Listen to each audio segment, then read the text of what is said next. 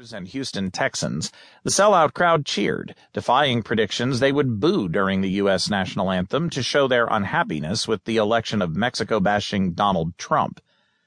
The surprisingly respectful reaction underscores a dramatic divide between what people here think of America as opposed to what they think of the president elect.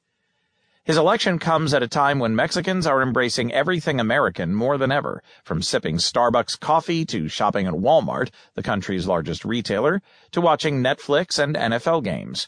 Even Thanksgiving dinners and eating American style barbecue are catching on in some circles. The level of affluence in the U.S. is what's attractive to people, said Uber driver Juan Fernando Flanes. Trends in the